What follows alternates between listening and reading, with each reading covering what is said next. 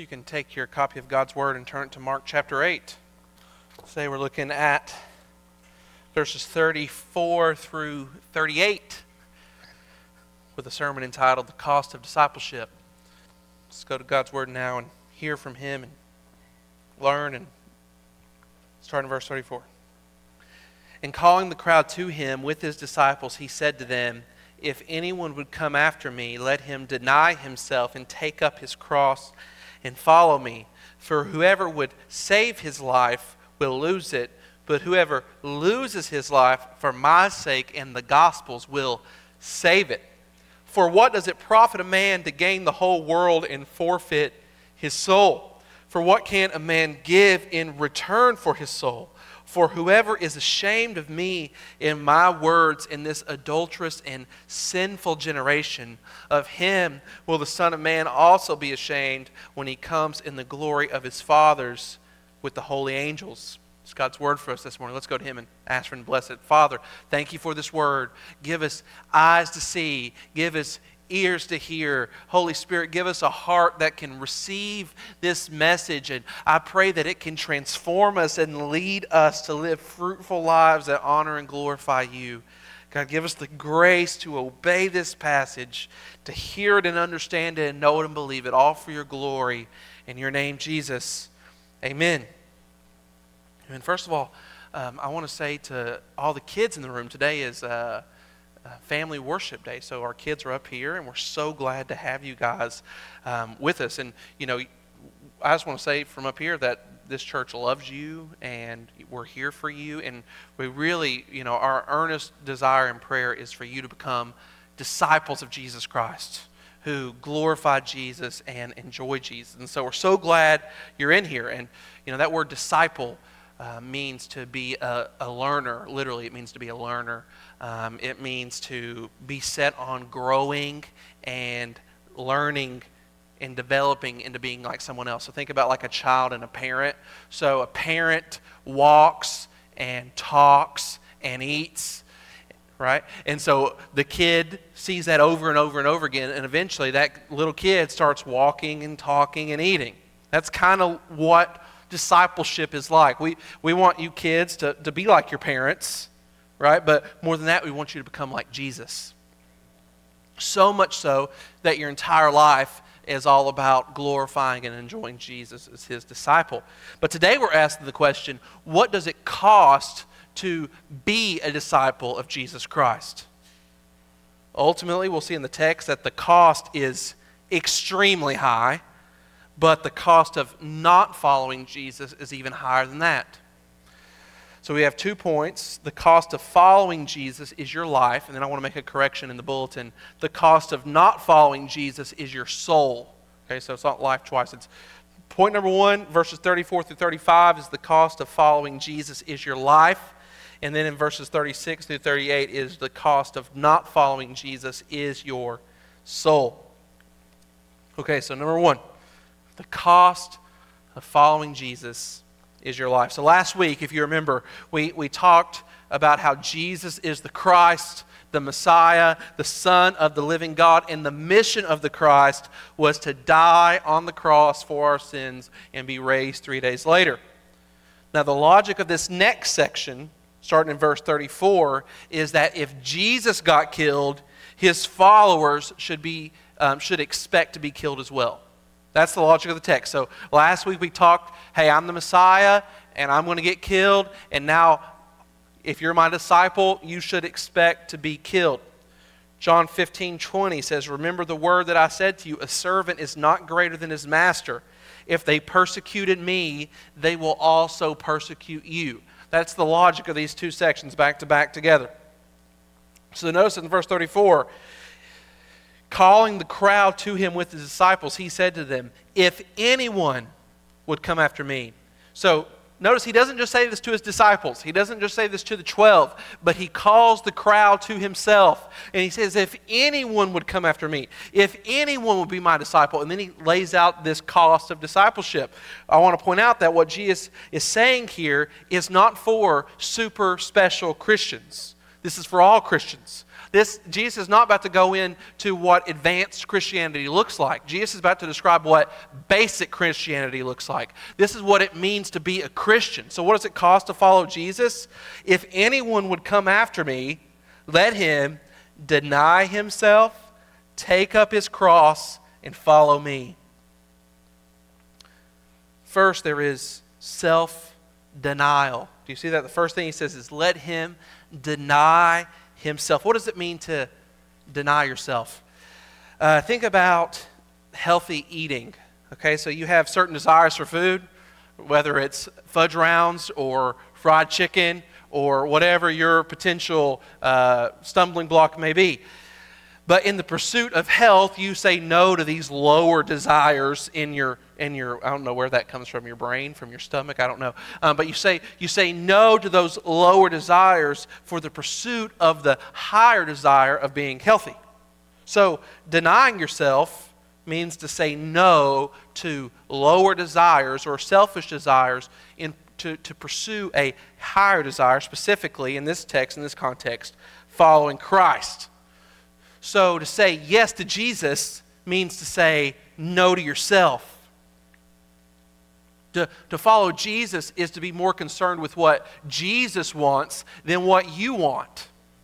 Whew, that's hard, right? Is that not a, is that not a hard call? Um, denying yourself. So, first of all, let's think about denying yourself when it comes to saying no to sin. Because that's, that's what denying yourself means. It means saying no to sin. Because sin is living life how you want to live it. Is it not? It, it's saying, I want to live the way I want to live, and I don't care how God wants me to live. So, uh, you may have certain sexual desires. You may have the desire not to submit and to honor your parents. Okay, that's a desire you may have. You may have the desire to hate people who aren't like you in certain ways. You may have the desire to be greedy with your money. But to follow Jesus is to deny yourself.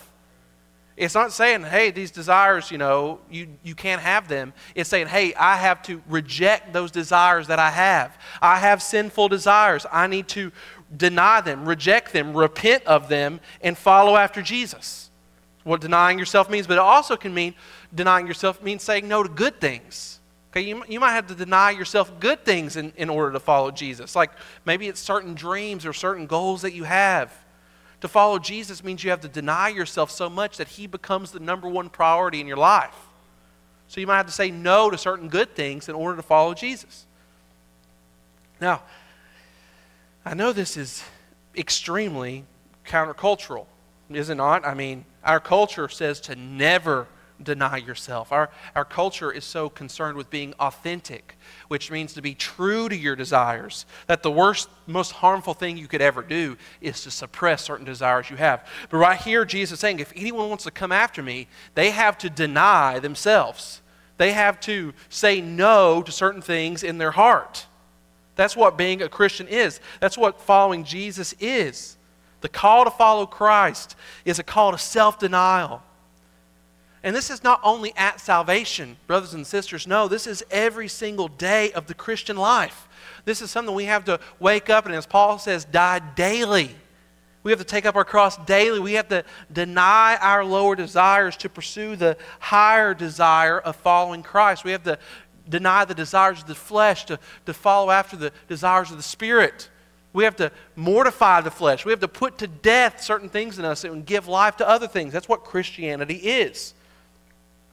So if you are here this morning and you don't want to love your wife, guess what? Deny yourself and love your wife. Uh, if you're here this morning and you don't want to pray, deny yourself and pursue God in prayer. If you're here this morning and you want to gossip, deny yourself and shut up. Right? That's what God's word's calling us to do is to deny ourselves, to deny our desires, um, and, and pursue a greater desire, pursue Jesus' desires for our lives. Okay, so second, that's just four words right there, right? Okay, so the second thing is, is take up his cross. We're familiar with the cross. We have a cross here in the room. You might have a cross on your neck. It can be a very sentimental thing to us. We're familiar with the cross. But to the original listeners of this, in the context that Jesus Christ was speaking to, the cross was the most horrific thing imaginable. This is not comfortable. This is not sweet. You wouldn't see this in a kid's room. It was an instrument of the Roman Empire that they used to terrorize their subjects and to instill dread upon every heart. It would be this horrific thing, scary and gross and sad. In Jesus saying, if you want to be my follower, you have to say no to your desires and you have to pick up this instrument of torture. Now, let's be clear Jesus is not saying that if you follow him, you will certainly be killed. We know that's true. We have all of history, you know, saying it's not a one for one thing. If you follow Jesus, you automatically are going to be crucified or something like that. But he is saying that if you follow Christ, you should be ready to be killed. If you follow Jesus, you should be ready to give up your life. If you follow Jesus, you should be ready to be crucified just like he was crucified. The cost of following Jesus is your life. To put your faith in Jesus and to follow him is to say no to yourself and willingly lay your life down for Christ by taking up your cross and following after Jesus. And where's Jesus going? He's headed to be crucified. Primarily, I, I think in the text that the way to you know honestly deal with this is to say Jesus is talking about being willing to physically die for him. I know that's heavy. So the question is, are you willing to die for Jesus? Are you willing to take up your cross and follow Jesus to the place of crucifixion? Now, wrapped up in that symbolically, I believe. So I think that's that's the primary meaning of this is, hey, are you ready to die for Jesus? But wrapped up in that symbolically is the call to be ready to forsake everything else for Jesus as well. So, number one, are you, are you willing to die for him? And then every other thing, are you willing to forsake that? So, whether it's your friends or your family or your comfort or your money or your jobs or your hobbies or your desires, the call here to take up your cross and be ready to die for Jesus is a call to completely give up your life and everything you love about your life so that you can follow after Jesus Christ. So the question is are you willing to do that? Because that's what it means to be a disciple of Jesus Christ. That's what it means to follow him. Now, I want to zoom out here and be careful because answering this question, will you die for Jesus, is fraught with difficulties. What do I mean by that? On one hand, uh, some of us in this room will be like Peter. Later in the gospel, um, this is Mark 14 31, Peter will say, If I must die with you, I will not deny you. So Peter's answer to this question in Mark 14 is absolutely yes. And then what happens to Peter later on? Not very much longer after saying that, he absolutely crumbles um, in the moment um, when, the, when the hour where the decision was actually thrust upon him, he failed at being willing to die for Jesus. So some of you guys in here might be like, oh, yeah, easy, yeah. But then when it actually comes to it, you know, you might crumble. And then there's other people in the room um, who hear the question, will you die for Jesus? And think, well, I hope so. Um, but deep down, I'm scared that I'm not strong enough to do something like that right? You, you, you have so there's either like this you know really false confidence like oh easily i'll do that. Easily i'd give up my life for jesus.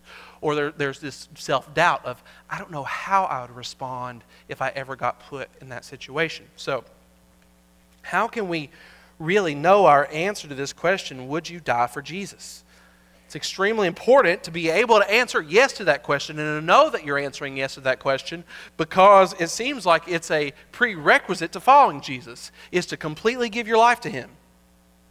So how can we know what our answer truly would be? Because we don't know if we'll ever actually face that hour, correct? You may, you may not. Who knows?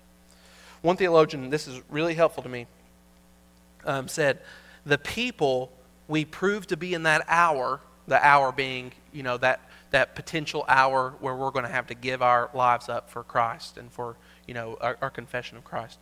The people we prove to be in that hour will be determined not by our thinking about that hour, but by our thinking and living in this hour. We will measure up to tomorrow's requirements only by measuring up to today's. Think that's really good. So, what he's saying there is don't consume yourself. Well, well, in this potential future situation, will I give up my life for Jesus? I don't know. And we might be constantly focused on, when we're focused on this passage, saying, Will I? Can I? Am I strong enough? Will I be strong enough? Can I do it? No, no, no. That's not the right way to th- think about this. Instead, consume yourself with who you are today. Deny yourself today. Pursue Jesus today. Take up your cross today. Live a life of obedience and repentance and faith and sacrifice today. And then little by little, you'll build up a character that will be able to withstand any persecution. So don't focus on who you're going to be in 40 years. Focus on who you are today. Obey Christ today. And then when that hour comes, you can trust the promise of Philippians 4:13, I can do all things through Christ who strengthens me. Deny yourself today. Follow Christ today. Trust in him for the future, whatever may come. Now, this seems pretty dark. I mean, we, we, we love our lives, our friends, our families, our comforts, our jobs, our hobbies, and now we're talking about sacrificing all of them to potentially be crucified for Jesus. You may be tempted in response to hearing this to, to to hold on to these things even tighter. I don't want to give up my life. I don't want to give up these good things. I want to hold on to them even more. And, and I, I, love these things too much to give them up.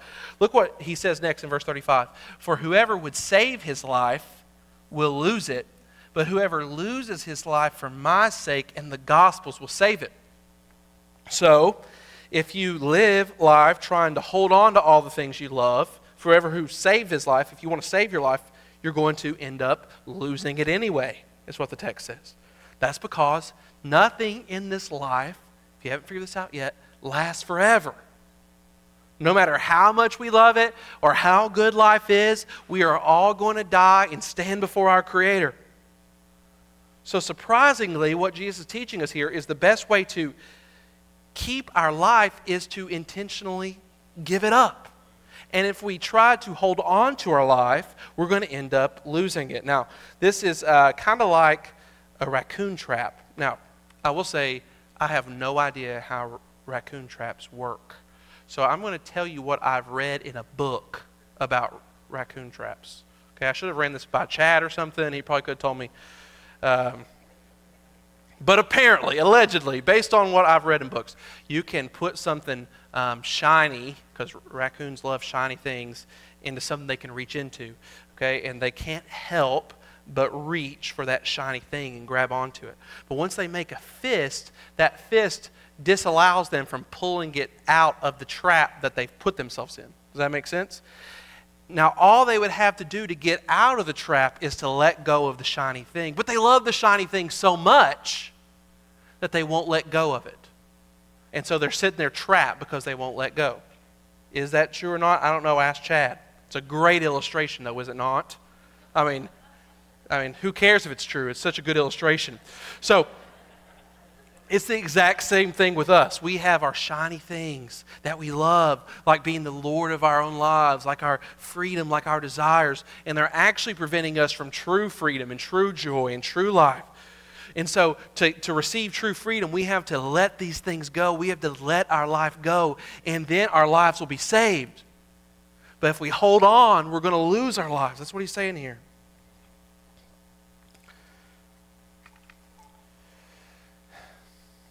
I want to be really clear. This, this can all sound like this passage means that um, denying yourself um, and taking up your cross is some means to earn your salvation. It can sound like that. Um, that if you deny yourself, if you say no, if you try enough, if you let go of the shiny thing, then you've done enough good that Jesus will say, okay, you count as a follower of mine. That's not what this passage is saying. Ephesians 2 8 through 9 is clear. For by grace you have been saved through faith. And this is not your own doing, it is the gift of God, not a result of work, so that no one may boast. We are not saved by doing good things. We are not saved by you know, radical self denial. We are saved by the free gift of God found in the grace of Jesus Christ. You can't earn that, you can only receive it. But here's the question what does it look like to receive the grace of God? And I want to suggest to you, based on what Jesus is saying here, To receive the grace of God looks like denying yourself and taking up your cross and following after Jesus. That's what it looks like when you receive the grace of God. The grace of God in your life looks like you being ready and willing to sacrifice all you love, even your very life, to follow Christ. So if you've received the grace of God, this is how you're going to live and act. Again, I'm not saying literally you might have to sacrifice all these things. You may have to. I don't know what's going to happen in your future. You may not have to actually make the choice to give up your life for Christ. But to follow Christ means to be willing to sacrifice all those things. It means to completely give over every single part of your life and not leaving one thing outside of His Lordship. With, with this said, do you see how this absolutely obliterates this false doctrine of easy believism that we have just been so um, um, infiltrated, um, infiltrated by in the church today. Easy, believe, easy believism is the idea like you can walk an aisle, you can sign a card, um, and then you never have to think about it another day in your life. Like, okay, I, I, I, I, I, I signed my name on a card. That was 40 years ago. I haven't pursued Christ since. I haven't repented since. I haven't shown any fruit since. I haven't done anything. But hey, I made, I made that choice, and so what can you say? I, have put my, I, have I've believed, I've, I've done that, I've, I've settled it. But do you see how this passage has such a much higher than just signing a card? The grace of God in your life looks like self denial. It looks like taking up your cross. It looks like following after Christ. It looks like a life change. It looks like 2 Corinthians 5:17, a new creation. That's what salvation is, not simply just saying, okay, I'm going to intellectually assent to these certain facts about Jesus and never think about it again. With all that said, don't you see how this passage, these two verses, should shape the way we view our discipleship as Christians. I mean, have we forgotten our Savior was crucified? I mean, let's not think that we can follow after Jesus and expect a comfortable, easy, suffering free life. Why do we think that? Jesus' whole purpose of coming here was to die on a cross, and then we follow after Jesus and hope everything's great, and we never have to suffer, and we never have to pay anything, and we never have to be persecuted. No, instead, let's take up our cross daily in self denial and live in the only way that makes sense, following after Jesus. And it's hard to call to sacrifice, honestly, because you get so much more than you give up. That's what we're about to see. It's the best possible trade that you could ever make because Jesus is the best possible thing you could ever receive. It leads us to point number two the cost of not following Jesus is your soul. Some of you in this room have made that trade. You have denied yourself. You have taken up your cross. You have followed after Jesus and received Him. And you know exactly the joy and love and peace and abundant life I'm talking about. You get so much more than you forfeit when it comes to Christ.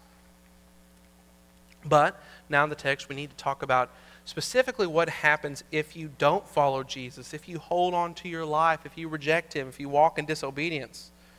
And we'll see that the cost of not following Jesus is your soul. Verse 36 For what does it profit a man to gain the whole world and forfeit his soul? For what can a man give in return for his soul? First, Jesus, Jesus teaches us here that we indeed have a soul. Do you see that? This is the inner spiritual part of humanity. Don't believe the lie that we are just animals or we are just a body with b- brain chemicals um, fizzing in certain ways. No, we have a body, and the Bible teaches us that we also have a soul. That we have a spiritual side to us because every single human being is made in the image of God. Genesis 1:27. So God created man in his own image. In the image of God he created him, male and female he created him. So we have a soul. That's a thing. We, we possess it. And when Jesus asked the question, verse 37, for what can a man give in return for his soul? Jesus is teaching us that the soul is the most valuable thing that we have. Our soul is more important than our money. Our soul is more important than our possessions. Our soul is more important than anything else the world can offer. Jesus is saying with this question, it's a rhetorical question for what can a man give in return for his soul? You shouldn't give up your soul for anything. You shouldn't trade your soul for anything. Why? Because our souls are eternal. That part of us is never going away. We are either going to exist forever in heaven or we're going to exist forever in hell. But your soul is going to go on. Matthew 25, 46, and these will go away into eternal punishment, but the righteous into eternal life. Your soul is going to live. It's the most important possession you have. And that's why Jesus says, For what does it profit a man to gain the whole world, verse 36, and forfeit his soul? Imagine with me someone who was the most popular person in high school, graduated from Harvard as the valedictorian, married his high school sweetheart, became the most wealthy man in America, was elected to be the president of the United States, and somehow, even though he was the president, somehow he had a 100% approval rating. Okay, I don't know how that would work, but he's got 100% because everybody loves him. Okay, he has 10 kids, 25 grandkids, 16 great grandkids. At the end of his life, he dies at 120, and they say he's the most blessed and lucky man to ever live. And then he dies, and then he goes to hell forever. Do you see that ultimately gaining the whole world is no profit if you lose your soul? Do you see how those 120 years of absolute earthly bliss would quickly be overtaken by eternity? I mean, those great 120 years would seem like nothing in light of eternal suffering forever. So you have a choice in this passage give up your life for Jesus or give Jesus up for your life. And to give Jesus up for your life may lead to an awesome life temporarily in this world. No doubt about it. You may have more money. You may have more sex. You may have more popularity. But you need to consider how that choice will affect your eternity. Look at verse 38. For whoever is ashamed of me and my words in this adulterous and sinful generation, of him will the Son of Man also be ashamed when he comes in the glory of his Father with the holy angels. So if you hear the call to deny yourself and to take up your cross and follow after Jesus and you're ashamed of it, you turn away from it, you hide from it, it's because you're wanting to fit in with the world. It's because you're wanting to save your life. It's because you're choosing the world over Christ. And so Jesus is saying, if you're ashamed of me, I'm going to be ashamed of you on the last day.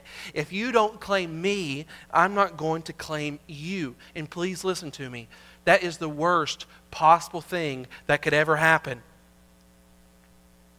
Jesus is going to come back. He's going to return. You're going to stand before Him. And Him not claiming you, Him being ashamed of you, Him sending you into eternal destruction and hell forever is the worst possible thing that could ever happen to you.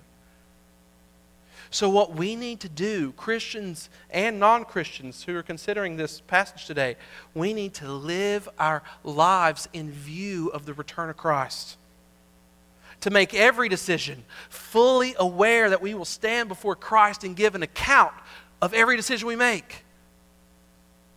But when we do that, we need to be aware, we need to recognize that it will not be popular to follow Jesus. It wasn't popular then. It's not popular now. Nevertheless, we don't want to pursue popularity. We want to pursue faithfulness to Christ. And that's the choice. To follow after Christ is not going to be popular. It's going to lead to shame in this sinful and adulterous generation. So, what this passage is calling us to is to refuse to be ashamed of Christ, to hear His word, to sacrifice whatever is necessary to obey His word, because that will pay off now, but especially when Jesus returns in the glory of His Father with the holy angels. The cost of following Jesus is infinitely worth it, but the cost of not following Jesus is infinitely horrific. Do you see that? To the Christians in the room, this should absolutely change the way we view this world. It can be tempting. Um, it can be easy for us to be envious of the famous and the rich and the successful. But if they're just going to live a human life and end up losing the most valuable thing, their soul, for all eternity, those people are not to be envied, they're to be pitied. That should change the way we view the world, should change the way we view celebrities Okay, these people don't have it all if they're just gaining the whole world to forfeit their soul. Read Psalm 73 later and see um, Asaph struggle with that and, and, and come to that conclusion. But here, um, in the second half of the passage, we see the concept of delayed gratification. Um, this happens in our earthly lives. You suffer in workouts now, you'll be healthy later. You deny yourself certain things you'd love to buy, so you'll have financial security later. You miss out on some fun events, so you can study hard and get good grades and be successful later. It's not very popular in our culture, right? Delayed gratification. Jesus is saying in this passage, accept worldly shame now and receive heavenly glory later. Or you can accept worldly glory now and you'll receive heavenly shame later. That's the choice. And the obvious choice is delayed gratification. Sacrifice the world so you can have heaven. Take up your cross so you can have eternal life. Deny yourself so you can have Christ. In other words, right now in your life matters forever. How you live now will affect how you live for eternity. So choose shame now, knowing that you'll get glory later. Choose the cross now, knowing that you'll get life later. Deny yourself now, knowing that you'll get Christ. In Christian, let this passage inform you so that you don't get discouraged by persecution. You don't get discouraged by suffering or hardship or difficulty. Those things coming in your life, and they will come in your life difficulty, hardship, suffering that does not mean that Christianity is not true or that God isn't working. Suffering is a feature of discipleship, not a bug of discipleship. It's all about denying yourself, taking up your cross, following after Jesus, suffering with Christ. But just as Christ died in humiliation and rose in glory, choosing to be shamed with Christ comes with the promise of the glory of eternal life in the kingdom of heaven forever. So choose to be shamed with Christ now enjoy the benefits for eternity. So, in conclusion, the cost of following Jesus is your life, the cost of not following Jesus is your soul. The stakes literally could not be higher than your life, your eternity, your soul. This passage shows us that while following Jesus is a costly choice, I mean, it's going to cost you your life, it should be a clear choice. So, if you're someone in here who claims to be a Christian, you claim to be a follower of Christ, I want to ask, based on this text, does your faith cost you anything? Because he's talking about following after me looks like denying myself. It looks like taking up your cross. It looks like losing your life. Um, it looks like being ashamed in this sinful, adulterous generation. Does your faith cost you anything at all? J.C. Ryle says, a religion which costs nothing is worth nothing. Does it cost you anything? Is there hardship? Is there suffering? Is there self denial? Maybe spend some time with God's Word this morning and ask the Holy Spirit to work on your heart. Another way to say it is from the great missionary to Ecuador, Jim Elliot. This is a great way to sum up this passage. He said, He is no fool who gives what he cannot keep to gain that which he cannot lose.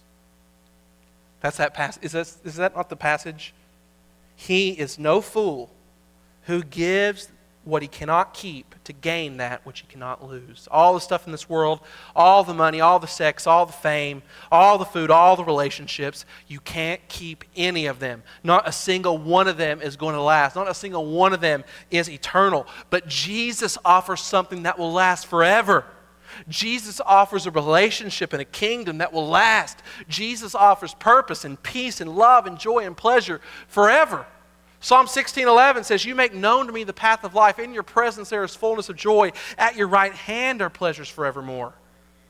Jesus is the one offering true life and joy and true pleasure. So it's not stupid to give everything up for Jesus. It's actually the smartest thing you can ever do. And I invite you to do that today.